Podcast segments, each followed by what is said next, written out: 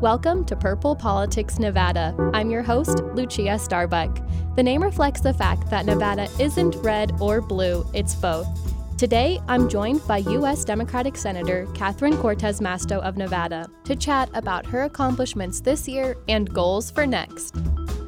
Thanks so much for joining me, Senator. Oh, Lucia, I'm always happy to join you. Thanks for doing this. As twenty twenty-three comes to a close, what would you say your proudest moments are this year, and what is some of your legislation that will have the greatest impact in northern Nevada? You know, when I'm home, and I, I know talking to Nevadans, probably the three areas that I hear the most about is really lowering costs for families, working on how we create jobs, and then just making sure Nevadans feel healthy and safe. I fought in the Inflation Reduction Act to ensure that many of our seniors have the ability now to have lower costs through capping the cost of insulin at thirty-five dollars, capping really the cost of other drugs that are now being able to be negotiated by Medicare. It's the first time that we've been able to take on Big Pharma.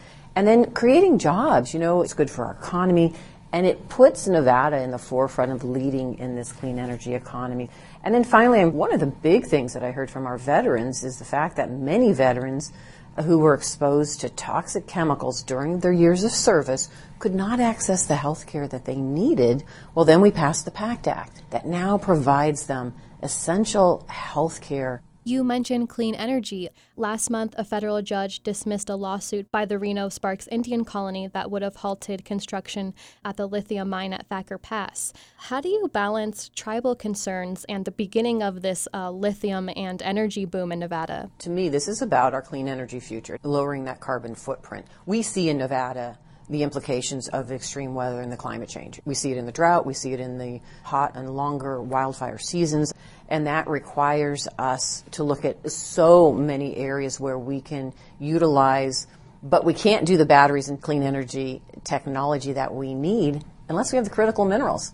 And Nevada is key for those critical minerals when it comes to lithium mining. So the supply chain for that clean energy starts with the mining, and then everything in between from the manufacturing to processing. That to me is the balance, how we manage all of that and still address the needs when we're doing responsible mining to protect the environment, utilizing this technology in a responsible way.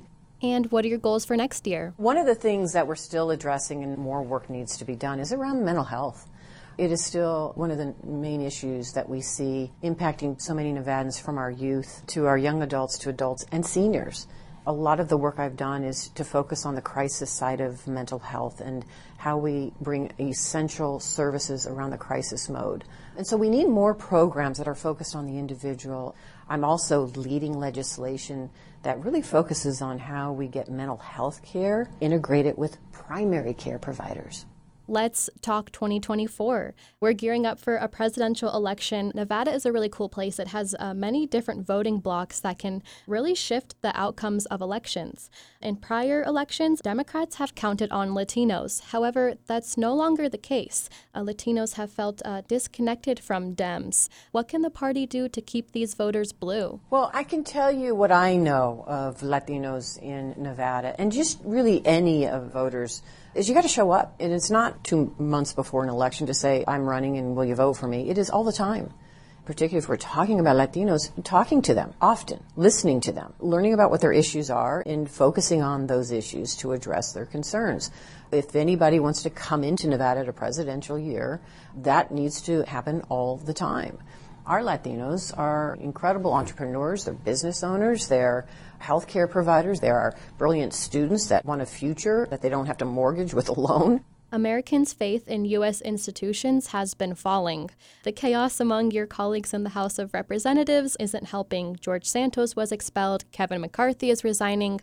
A number of lawmakers have said they're not going to run again. How can you regain trust? Let me just say this. I do think and understand the frustration, and I hear it in my own family, and I see it. This is about how we lean across the aisle. We may not agree on everything, but we're civil to one another, and we figure out working together, including compromising, how we solve the problems that Americans are facing. That's what I hear from Nevadans. They don't want somebody who's going to undermine their election. They don't want somebody who is inciting a mob on January sixth and an insurrection. They don't want Congress to focus on taking the rights of, away of women, reproductive rights. What they want a Congress to do is work together.